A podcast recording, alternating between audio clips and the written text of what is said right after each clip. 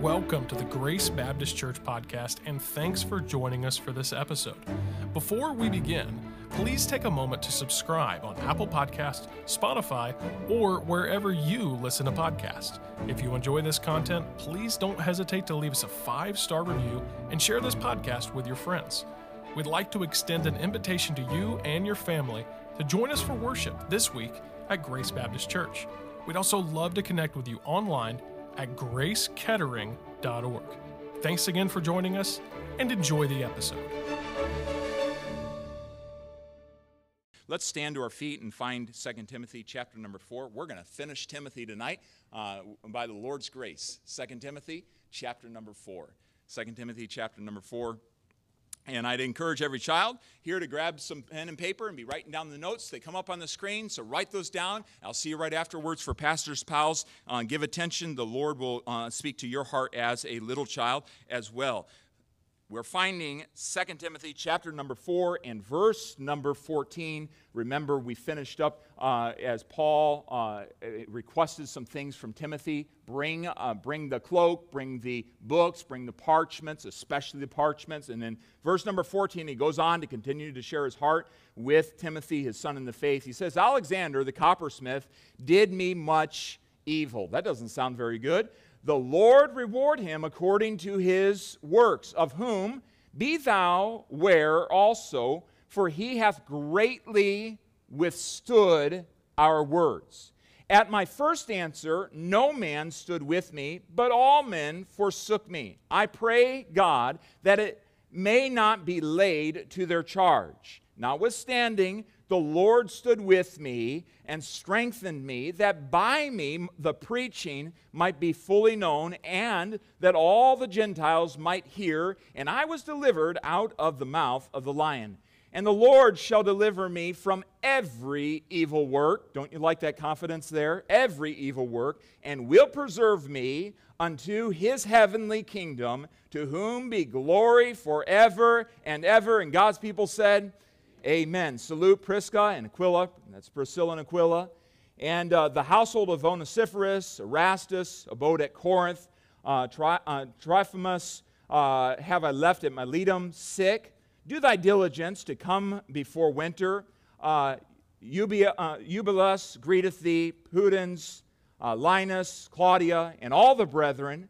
The Lord Jesus Christ be with thy spirit. Grace be with you. And all God's people said, Amen. Father, guide us as we study this your, uh, your word tonight, these final words from the Apostle Paul. Give us instruction that would help us, Lord. And I, I just pray that as we consider even the people that we uh, have on our prospect list tonight, God, make us fruitful for you. You told us that in John 15 that if we would abide in you and, uh, the, and uh, I, I and you, that, that we would bring forth uh, much fruit. And Lord, it is your will that we'd bring forth fruit. You know, you've told us to be faithful, and I pray that we'd be faithful to spread the seed. But allow us, Lord, to, to see fruit, the fruit of souls, not just the fruit of the Spirit in our lives, but the fruit of souls. And so help us, Lord, we pray. And I pray that these words tonight would be an encouragement to our hearts on toward that end. And we pray these things in Jesus' name. Amen. And let's be seated. Thank you for standing. So, Paul was understandably in a pretty rough place, right? He's in the Mamertine prison, and I have a picture of that for you tonight. Uh, again, he's in this, in this cave in the, uh, in the ground there in Rome beside the river. The climate is damp. He's asked for a cloak. Why? Because he, uh, he's, uh, it's chilly. They're fed through a hole in the ground there. This is not a, uh, a place that uh, they put, put you for doing nice things. This is where they put criminals. And Paul was labeled as a criminal for being a preacher of the gospel, and he was not, uh, not liked, and he had appealed to Caesar, to Nero, and so that's why he's here in Rome. He is there awaiting trial. He's there awaiting uh, to stand before Caesar. Really, what had been a, a, goal of his, a hope of his, to be preaching the gospel in Rome. He got an all expenses, pay, uh, uh all expenses paid trip to Rome uh, by the Roman meant to stand before, um, before Nero, and uh, there he would be able to preach um, the gospel. And so he, in this moment, has much reason, if he were you or I, had much reason to, to complain and to, uh, to, to just get focused on himself, to focus in, and to maybe even have a little bit of a, a pity party and just to see, you know, woe is me, I've tried to serve the Lord. Have you ever said something like this? I've served you, I've done the right things, and, and this is what I get in return. Have you ever said anything like that? You're not going to admit it. All right, uh, no matter. Uh, you, know, you know, in our hearts, sometimes we think, I'm doing the right thing. Why is this happening? Paul could very well, in this prison cell, in this cave, in this dungeon, have really gotten uh, you know locked on that that that that rat um, that rat race of a wheel you know just kind of going over and over in his mind thinking you know I've served the Lord I've given him my whole life I've sacrificed everything and this is where I end up yet in this moment he really was focused on the Lord and that's what I want us to see tonight. He was focused on the Lord, and he, w- he was focused on his Lord. The, the Lord was personal to him. And this wasn't something that was just theoretical to him or doctrinal or theological to him. The Lord was personal to him. In the last moments of his life, in the last days of his life, he is leaning heavy on the Lord, which tells me, listen, friends, uh, he, he had a personal relationship with the Lord. He had a relationship with the Lord that gave him strength through this time. So Paul mentions in the um, verses that we just read, he mentions the Lord four times. And he mentions three times things that he leaned on the Lord for. And he mentions one time something that he wanted the Lord to do for Timothy and for other believers that would read this. And so, four times he mentions the Lord, and he mentions him as the one who exercises uh, uh, a supernatural authority, the one who is over mankind, the one who has all authority. He doesn't have to go to somebody else to ask asked permission to do something. He has all authority. He, he needs no one else to exist. He is the Lord. He is the ruler. He is the one who commands. And Paul says, This is the one on whom I am focused in these days. This is the one who uh, has my attention in these, in these final hours of my life. And it is this one that Paul focuses Timothy on. Now, Paul could have focused Timothy on himself. Uh, Timothy, I, I think you should feel bad for me. Uh, we've, we've traveled together, and you should feel bad for me. I, I, am a victim in this situation, and the world loves to, uh, loves to be a victim. The world loves to be labeled. You know, I, am suffering. I'm a martyr, and, and, and the world loves that. Paul didn't do that. He didn't victimize himself in front of Timothy. He focused Timothy on the Lord. Notice what he says in, in verses 14 through 15. He says, Timothy, listen, the Lord is my judge. The Lord is my judge. How does he say that? He brings up this Alexander guy. And this Alexander guy was a, was a, black, a blacksmith or a coppersmith. He, was a, he, he worked with metal, specifically copper. And he was a man who, who had, had come up against Paul in the ministry uh, there in the area, had come up against Paul in a very evil way. And he says here that he did me much evil. The idea of, of did is he, he pointed out something about Paul, and many believe that he actually uh, around the answers, around the hearings, that he was alleging things against Paul, that he was saying things that were not true, that he was he was uh, saying things that were morally wrong about, about Paul. And, and so he did much evil in the, in the sense that he might have accused Paul. Now, we don't know for sure, and some of that speculation, but uh, the idea from the word did is, is the idea that he was pointing out something. Hey, this Paul, he's that. He's all that. And yeah, what you're saying about him, that's true. So he did much evil against him. Uh, he, he was as a person that betrayed Paul, that, that, that went against Paul. The Bible says that he withstood him with his words. He stood against him. He was opposing him. He was an enemy uh, in, with his words, and he did him much evil. These were, these, were, uh, these were choices that he made to make these comments or to do these actions against Paul. And the idea of it is that it benefited himself in some way he felt that it benefited himself let me just just say this for, for a moment many times when people are slighting you or slandering you they're doing it to promote themselves they feel good about themselves. By the way we need to be careful about that. Because sometimes as christians we can we can say something bad about another christian that we don't really agree with in order to be the most spiritual one. You follow what i'm saying? You follow what i'm saying?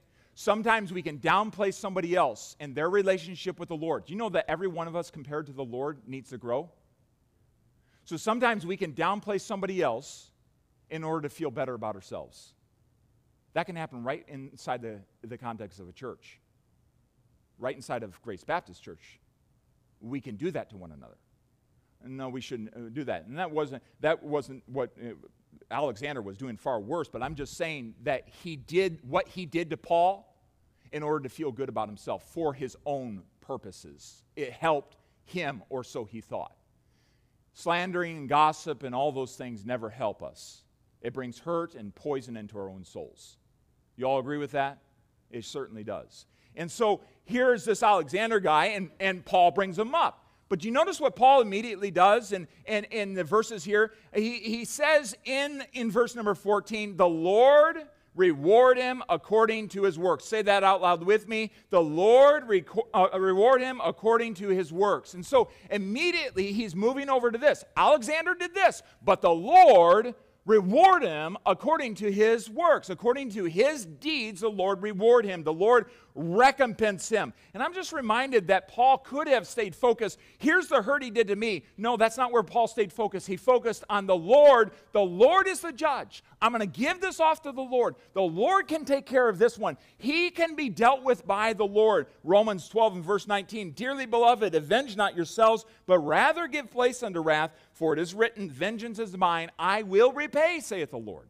And so God is the one that can vindicate himself, but also his servants. And God has a way of doing that.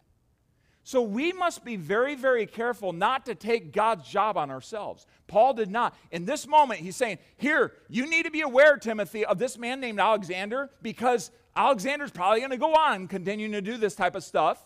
But I want you to know that the Lord May the Lord reward him according to his works. And he acknowledged that God was judge.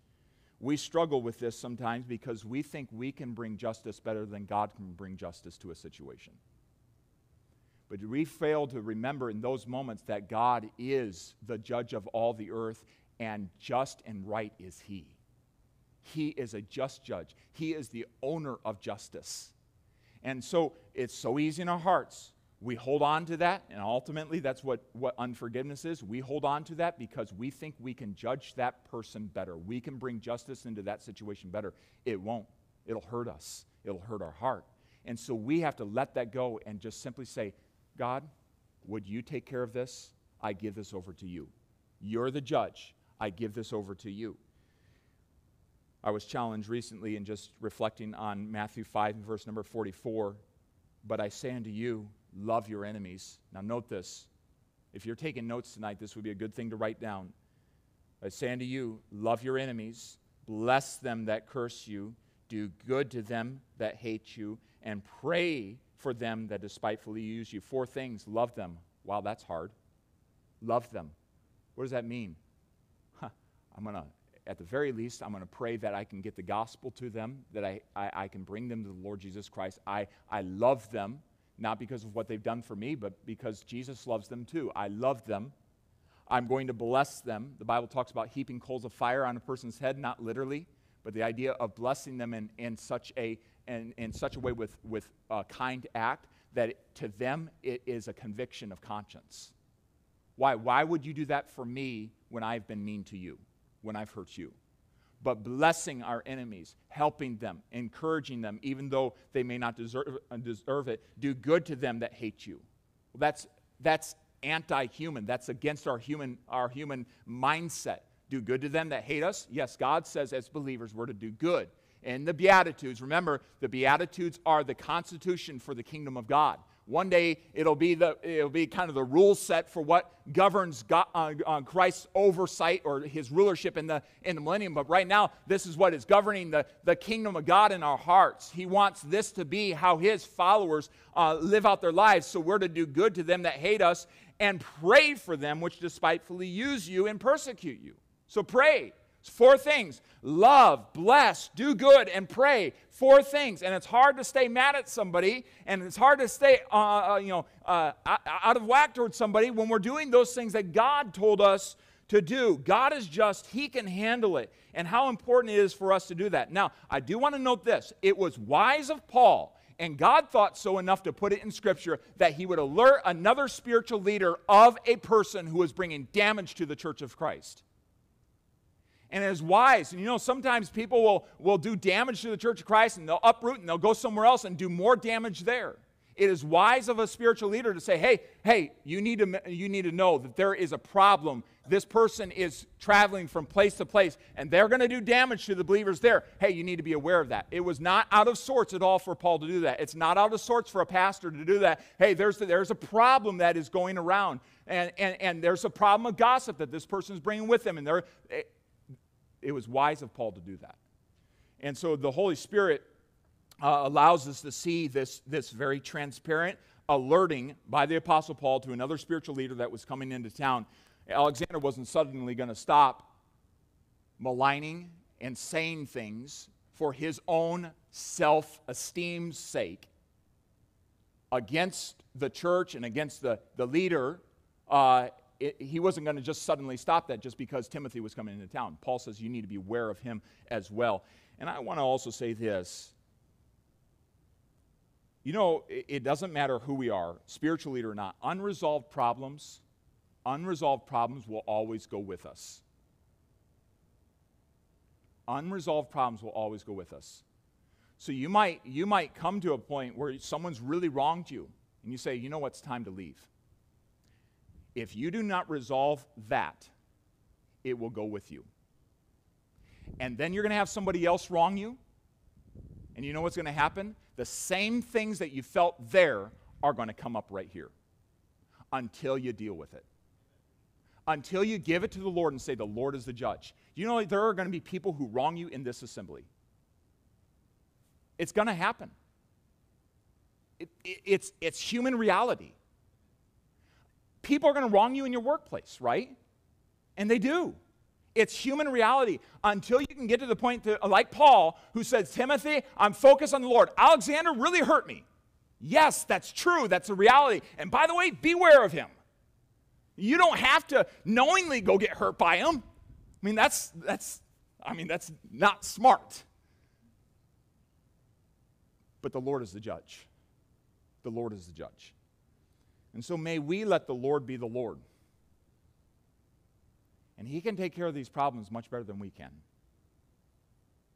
And we have to submit them to the Lord and say, Lord, this is yours. This is yours. May you be a judge. And, by the, and as we do that, you know what's going to happen in your heart? There's going to become a peace and a rest in your heart when it's given over to God.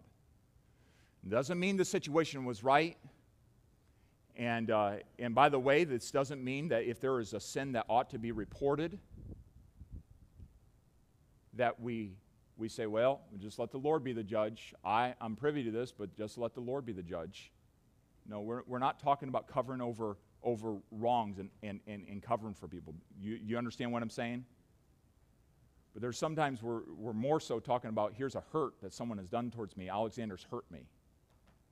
And the Lord be the judge you know, it's not, it's not right of me. I, you know, there, there's situations as a pastor, I am a, a, a, a mandatory reporter. That's a part of a, a, pastoral responsibility. So if I know that an abuse is happening um, to a child, I, I, am a mandatory reporter. And um, I, I will honor that. So I can't just say, well, Lord, you're the judge. And just, you know, I'm, mum's the word, right? There are, there are certain things that need to be dealt with and need to be taken care of and, and, and should not be allowed to go on. Well, the Lord's the judge, you move on to another place and we'll, we'll just call it, you know, we'll be quiet about it. No. Um, so you understand, we're not covering for, for sin, but at the same time, we are giving these things over to the Lord. And so I, I, I digress just a little bit um, uh, to say that tonight, but uh, I think it's important. So, as we consider, Paul's just focusing on the Lord as his judge. But number two, notice in verse number 16 At my first answer, no man stood with me, but all men forsook me. There again, we have Paul saying, Here's the problem. This is the reality. I went to my first hearing, and all the people that I've ministered to and that I've invested in, they weren't there. Now, I'm telling you that that had to hurt the apostle paul he says uh, he says they, they all, all men forsook me no man stood with me he no man and all men i mean those are pretty dramatic words that he is saying there and uh, all that he had invested in. I think of 2 Corinthians 12 and verse number 15. I will very gladly spend and be spent for you, though the more abundantly I love you, the less I be loved. And there was a reality where Timothy, or that Paul knew what it was to invest in people and not have a return. He invest in people, and there, there wasn't a love in return towards him. He says, the, the more I, I love, the less I be loved. There was that, that sense in his heart. And here it was experienced there at his, uh, at his first answer, his first hearing before Nero. He's there alone. No men stood with me. All men forsook me. They left me behind. They, they, it seems that Paul's saying that they made a decision not to be there in that moment. And I can think back to the time where, where Peter uh, chose not to go in with the Lord Jesus Christ, and he, he chose to stand, stand afar off. A, a deliberate decision not to go with. And, and a lot of that, uh, you can understand. This is Nero. He lights Christians on fire in his garden to, to, um, to light the garden. That's the type of emperor that he was. I mean, this man was a cruel and wicked man. Well, uh, Rome burned. He, he played, uh, he played and the music and, and partied around while Rome burned in a massive fire, and then he blamed the Christians. I mean, this is a, this is a wicked, wicked man, and Paul is standing before this man. No man stood with him. You can understand. You might not have wanted to stood uh, with the Apostle Paul unless your head came off in that very standing. I mean, you can understand there's some fear, but Paul is in this very, very difficult moment, and no man is with him there. Now, I'm reminded that oftentimes the greatest discouragements in our lives in serving the Lord Jesus Christ will strike at the moment of great opportunity. Paul had been set up for this opportunity. He had been longing for the opportunity to be there in Rome and to preach the gospel in Caesar's house. And now he's there, and what happens? He loses his, uh, his human support. They're not there with him, and he's there all alone. But you know what? Paul is calm in his heart. What does he say there? I pray, God, that it not be laid to their charge. God, don't lay this, don't put this on their account. Don't, don't count this against them when they stand before you, I pray that this isn't on their on their on their uh, their list, on their their charge account. I pray that you would forgive them. Paul was at calm in his heart. You can only do that, friends, if you're looking to the Lord.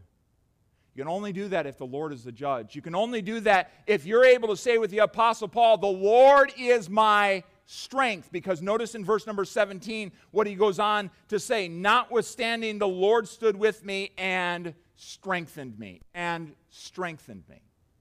And Paul wasn't focused on himself. He wasn't focused on all the, the problems of, uh, of people and those that had betrayed him or, or had lost courage to be with him. He was focused on the Lord. The Lord is my strength. The only way that he could uh, call out to God and say, the Lord, would you not lay this to their charge, is if his heart was truly, I mean, not just in words, but truly focused on the Lord. The Lord is my, my strength. And so he's focusing on no man, or he brings up no man. No man's there.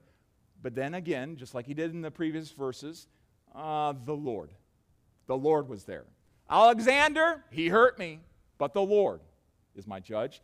Uh, no man stood with me, but the Lord stood with me. And you see how he's constantly just shifting the focus back to the Lord. This was helpful. Paul is working through some, pro- some real issues of ministry life. And it was helpful for Timothy to hear this. It's helpful for you and I to hear this tonight. So, notwithstanding the Lord stood with me, he was present there, just like he was for the four Hebrew children. He was present there. This, um, this thought brought the song, the old hymn to mind Lean on me when you have no strength to stand. When you feel that you're going under, hold tighter to my hand. Lean on me when your heart begins to bleed. When you come to the place that I'm all you have, you'll find I'm all you need. Yeah. Wow. And that was Paul in that moment. He didn't need someone to stand with him. Would it have been nice? Yeah.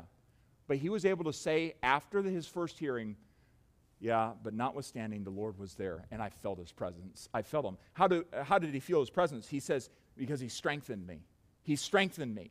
He gave me grace. My grace is sufficient for thee, for my grace is made perfect in, in your weakness. It's made complete. Most gladly will I therefore rather glory in mine infirmities, that the power of Christ may rest upon me. Hey, God was there for me. He was there in that moment, and I felt the strength. Have you felt that strength before? You're going into a situation or God is leading you through and you don't know how to go through it. You don't know if you're going to have the strength to go through it, and you feel the, the arms of the Lord giving you the strength, the, the strength in your emotions and your mind and your spirit to go through with that. Paul's saying, He strengthened me, He bore me up. He, he, he, he is like he, he came under me with his arms and just lifted me up, and he gave me courage in that moment to preach the gospel. Why? Look what he says as he goes on. He says there in verse number uh, 17, that by my preach, uh, that by me my, the preaching might be fully known. Uh, anytime you see uh, the word that, like in scripture like that, uh, that it, it, he's explaining, he's given the reason. Okay, so he says, here's here's the purpose. God gave me grace. God gave me strength. He was with me. Why? So that the preaching might be fully known. That through my my mouth through my lips, the preaching might be fully known. It's interesting here. Um, very interesting statement. He, he, he says that the preaching might be filled up, that it might be accomplished. Uh, God needed his word, the gospel, to go forth in the palace, in the courtroom of Caesar. And God gave Paul's strength in that moment when all else had failed him, when everybody else had walked out on him. In that moment, God gave him strength to, to, to stand up and declare and to fully preach, not preach, you know, kind of like, well, I, I want to tell you, and kind of muffled preaching. No, was, Paul was able to declare and fully fill up the preaching that needed to happen in that place. He was able to do it effectively, accomplish it, fill it up entirely. He was able to do what God wanted him to do in that moment. Why? By the grace of God. And by the way, that's the same way that you're going to be able to fill up your gospel witness this week by the grace of God, not by your own self effort. Because you and I don't have it, right? We don't have it, but by the grace of God. So, do you see what it said here in verse number 17? And that all the Gentiles might hear? That all the Gentiles might hear? Uh, he had an opportunity here in the court that was unique. There was a large, a large gathering, evidently, that he was able to declare. And beyond just that courtroom, I'm imagining it spread throughout, spread, spread out and beyond. Did you hear what happened in the court of Caesar today?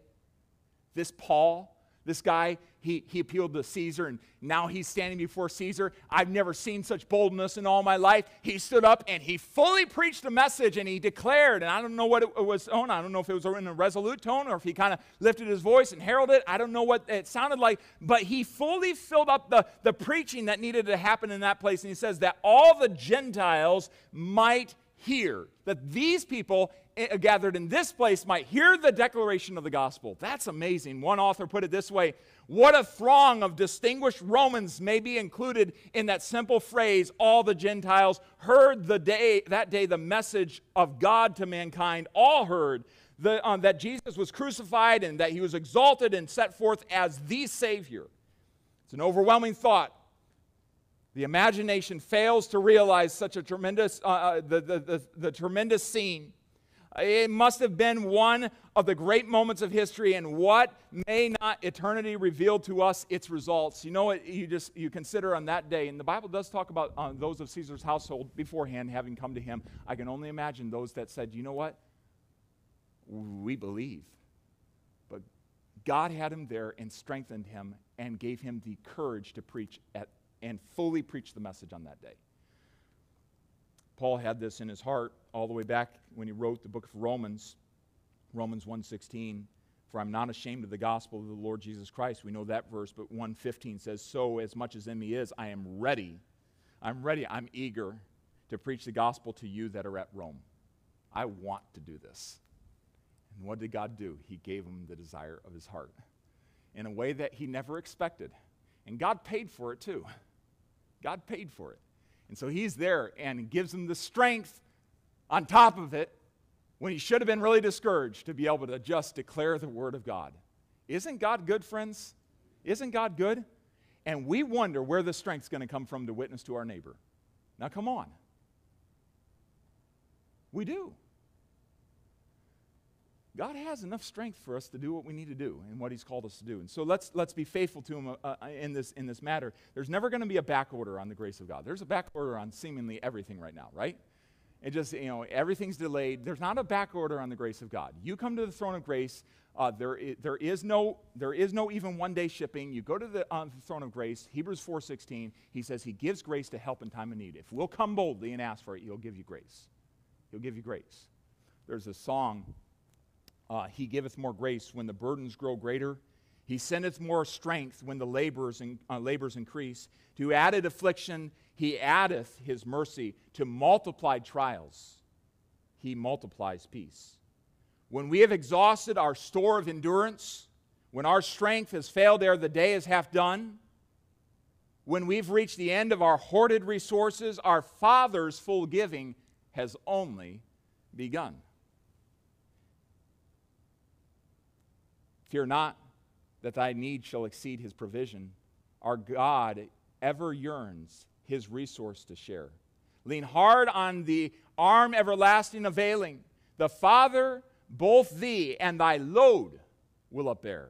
The chorus goes like this His love has no limits, His grace has no measure, His power has no boundary known unto men. For out of His infinite riches in Jesus, He giveth and giveth and giveth again. That's our God.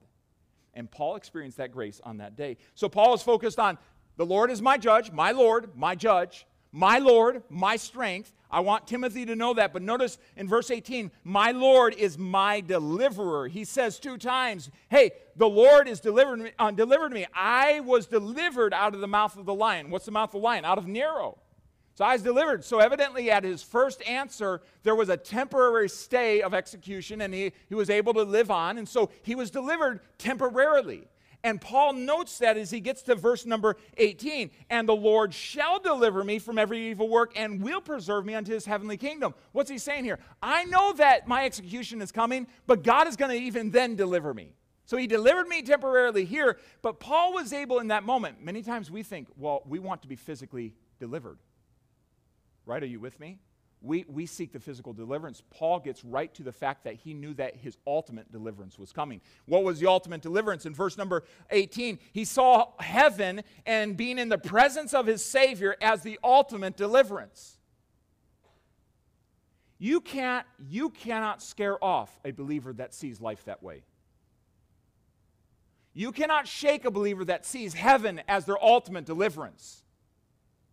What courage, what confidence comes when heaven becomes everything to us. When being in the presence of the Savior, yes, we might not live on in this life, but being in the presence of the Savior is our ultimate deliverance. He says, Yeah, I was delivered temporarily, but I know, I know my Lord is going to deliver me and He's going to bring me safely home. He is going to bring me into His heavenly kingdom. And to Him, in this, in this moment, Paul stops and worships. To Him be glory and glory, uh, glory forever and ever. Amen. And he he does so much that he solicits a response from those that would read it. Don't you believe? So be it. Amen means so be it. Right? Don't you believe this? Amen. Praise the Lord. So Paul, Paul saw it this way. In fact, as I was thinking about this, 2 Corinthians 5 and verse number 8, probably written about 11 years before, he says, For we are confident, I say, and willing. Notice, I'm willing rather to be absent from the body and to be present with the Lord. What was he saying? I have confidence, and really, in all actuality, I'd rather be the Lord. It didn't stop when he got to a few months or a few weeks before his execution. I'd rather be the Lord. Six years previous, he writes to the Philippians in verse, uh, uh, chapter 1, verse 20, according to my earnest expectation and my hope that nothing I shall be ashamed, um, but that with all boldness, as always, so now also Christ shall be magnified in my body. Uh, whether it be by life or by death. For me to live is Christ, and to die is what? Gain. Wow. So here's this man that is unshakable in this last hour of his life. Why? Because he knew that the Lord is his deliverer, and the ultimate deliverance is to be with him in heaven, to be absent from the body is to be present with the Lord. E.H. Hamilton, he was a missionary to China, wrote a poem uh, that reflected and commemorated the martyrdom of his fellow missionary, J.W. Vinson. He lived from 1880 to 1931. In October of 1931, Vinson visited some believers 18 miles from the mission statement. The area was overwhelmed by a group of 600 bandits. A young Chinese girl escaped from that situation and recited or related the incident and provided the inspiration for Hamilton's poem. As, as Vinson was approached by these bandits, they asked him this question Are you afraid? The bandits asked him. They're menacing and they're waving their gun in front of him. Are you afraid? To which Vinson said, No, he replied with a complete assurance. He says, This, if you shoot me, I'll go straight to heaven. They later found his decapitated body. And based on his martyrdom, Hamilton wrote this poem. Maybe you've heard it before Afraid of what? To feel the Spirit's glad release, to pass from pain to perfect peace. The strife and strain of life to see, afraid of that. Afraid of what? Afraid to see the Savior's face, to hear his welcome, and to trace the glory gleam from wounds of grace. Afraid of that? Afraid of what? A flash, a crash, a pierced heart, brief darkness, light, oh heaven's art, a wound of his counterpart. Afraid of that? Afraid of what? To enter heaven's rest and yet to serve my master blessed from service good to service best. Afraid of that? Afraid of what? To do by death what life could not do, baptized with blood a stony plot, till souls shall blossom from the spot. Afraid of that? No. Kill me and I go to heaven. I remember being over in India and, and talking with, uh, with uh, evangelist Ben, and he talked about a very similar situation, and it was by his boldness in saying, I'm not afraid that the, the, the bandits stepped aside and let him, let him go. And it's amazing the confidence that we have when we know that the Lord is our deliverer. He's our deliverer. Whom shall I fear? What shall I fear? Whom shall I fear? Oh, why would I be afraid of what man could do unto me? The Lord is my deliverer. He's my judge. He's my strength. He's my deliverer. But notice here, Timothy, I'm about to leave. I hope you get to me before I die. I, I hope you get to me before I'm, I'm, I'm executed. But if not, listen. And he gives them this final thing. He salutes several people. He gives salutation. He gives greetings to several people who are dear to him in the faith that were living in different places uh, Priscilla and Aquila and, and so on, Onesiphorus and Erastus and, and, and so on. And he talks about them. And I, I just note here in verse number uh, 19 through 21, Paul brings up these different people, and I, I'm reminded of this that people come and people go. Sometimes for good reasons, sometimes for bad reasons. People come and people go. Sometimes God places them in a different place. Sometimes their health breaks down, like Erastus' health broke down, and he's, he's in Miletus and he's sick. People come and people go. It's, it's the sad reality of life. When we all get to heaven, there's not going to be any more partying over there. Praise the Lord. But people come and people go. And Paul was about to go. And again, here, he highlights different people who he salutes and gives greetings, and then he gets right to verse number on 22. And would you notice it again with me? The Lord Jesus Christ, there's the Lord again, the Lord Jesus Christ be with thy spirit, Timothy. The Lord be with you. Timothy, I'm on my way out, but the Lord be with you. I leave you with that thought. I remind you of that. And the Lord Himself, Timothy, would be your comfort. My Lord, your comfort. My Lord, your constant. My Lord, the dependable one, the one who's going to be there. And Timothy, I'm asking God to be with your spirit, to be present in your spirit, to bring calm to your heart like He has done for me. What a powerful reminder for Timothy. I'm on my way. I'm on my way to heaven. Timothy, as you continue on, may the Lord be with your spirit.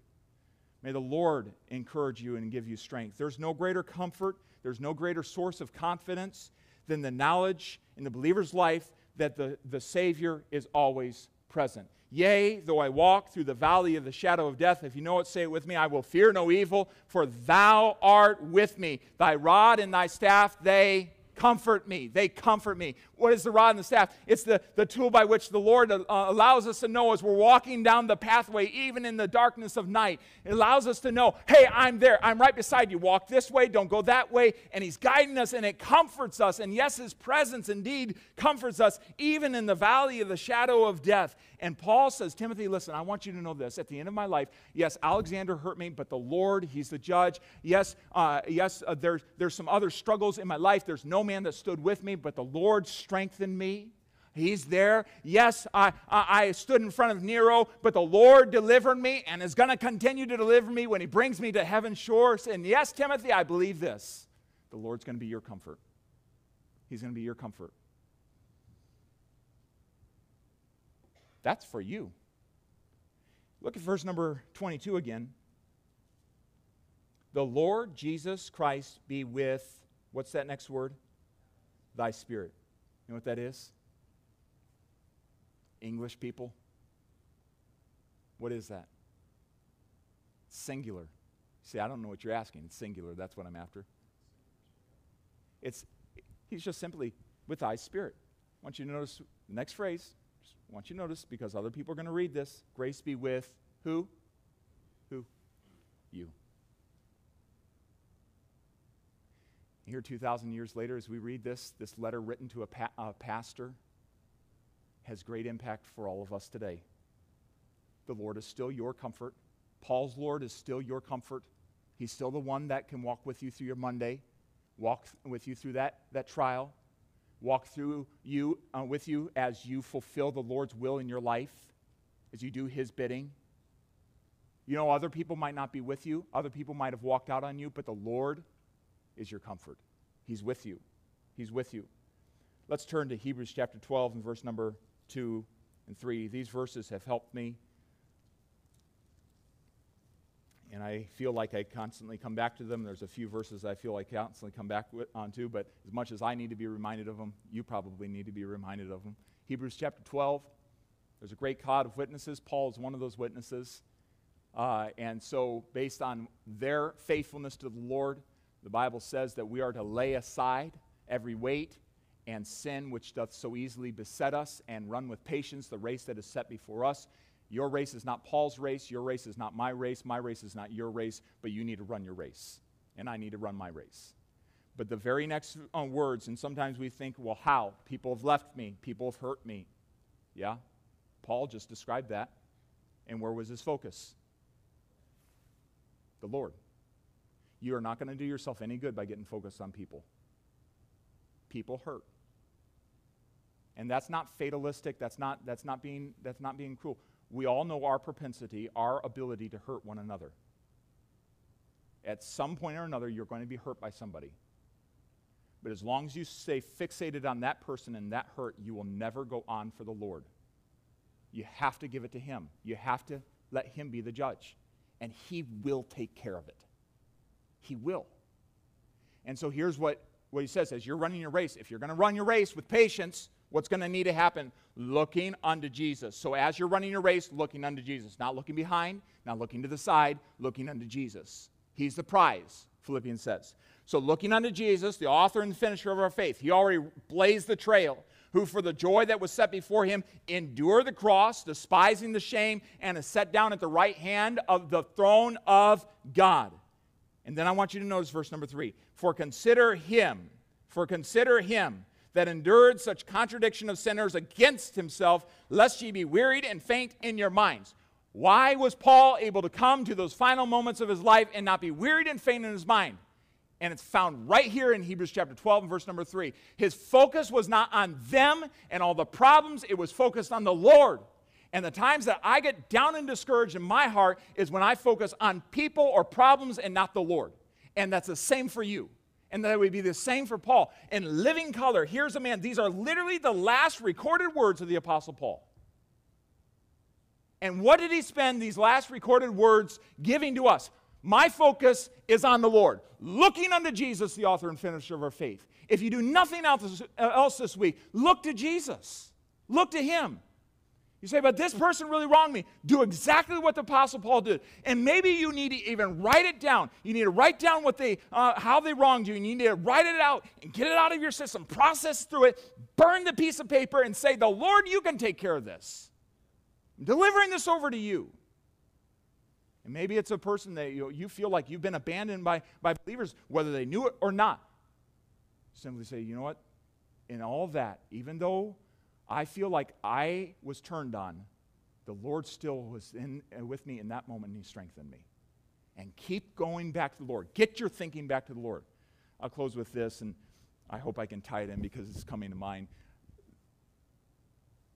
I was in a conference years ago, and it, it, was not, it was a business conference, and there was a, a motivational speaker, but he said something that had enormous spiritual application. And uh, he talked about, you know, obviously, you know, going forward and, um, you know, just being successful. But he talked about this matter of weedy thinking, weedy thinking, uh, where we get so much weedy thinking in our minds, uh, stuff that just drags us down, drains us, pulls us away. And we have to pull those weeds. We have to have a thought process that's right. I think Philippians chapter 4 and verse number 8 talks to us about that right? We're to think on that which is good, that which is pleasant, that which is praiseworthy, and so on. If there be any virtue, if there be any praise, think on these things. So my mind immediately went there. Whether he was a believer, I, I, I don't know. It, was, it wasn't something where I could talk to him. But he talked about this weedy thinking. And sometimes we go through life and we have weedy thinking. And we think about, well, this person or this problem. Friends, we got to pull that. We got to get back focused on the Lord.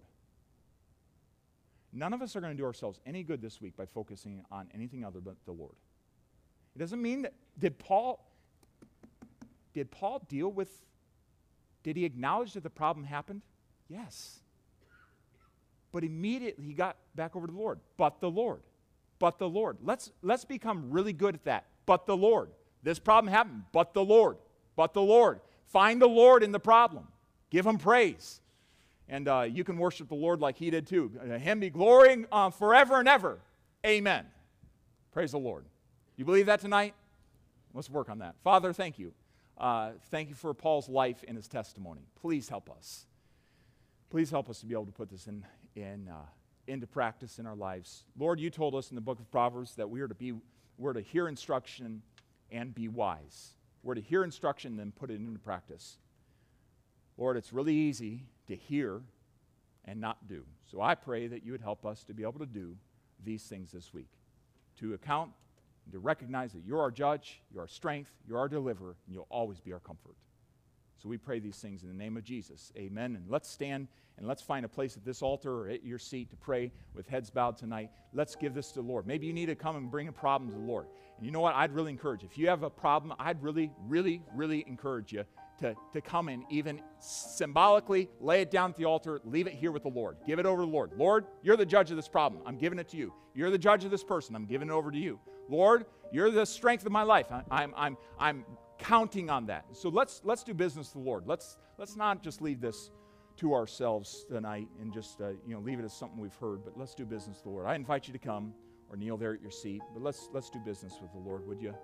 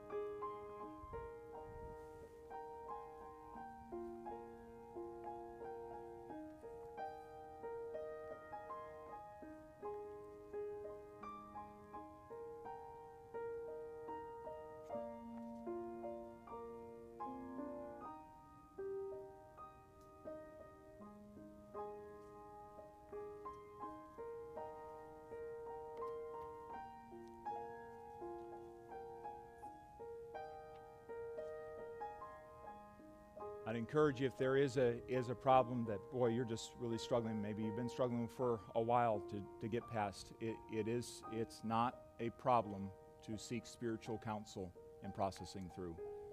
And uh, if if that's the case, please know that we're always open and, and ready to talk. Um, but the encouragement, the help is going to come in the way of let's get to the Lord. Let's process this towards the Lord. Let's let's get to Him. And He is our comfort, He's our joy, He's our helper.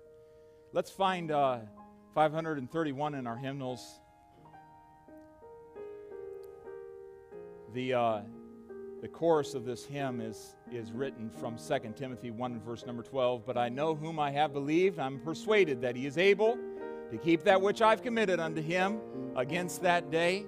And so let's sing this together. Right after the service, there is a snack attack for the teens, and uh, college uh, folks are welcome to join us uh, as well tonight for some time of fellowship. And let's sing this together. I know not why God's wondrous grace. Now, every voice together. Here we go. I know not why God's wondrous grace to me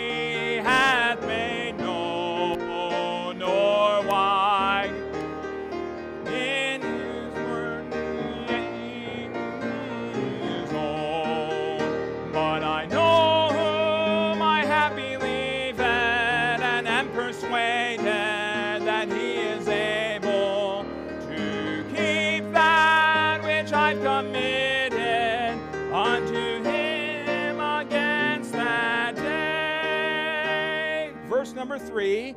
I know not how the Spirit moves,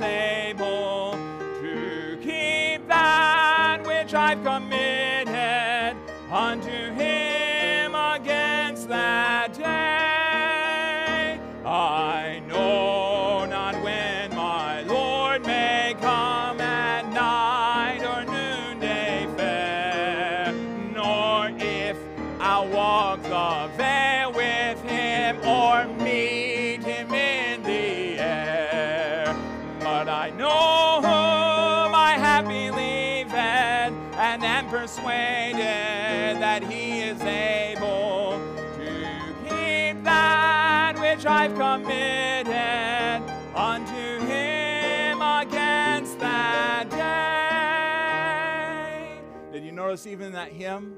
I don't know this, but the Lord. I don't know this, but I believe Him. I don't know what tomorrow holds, but I believe Him.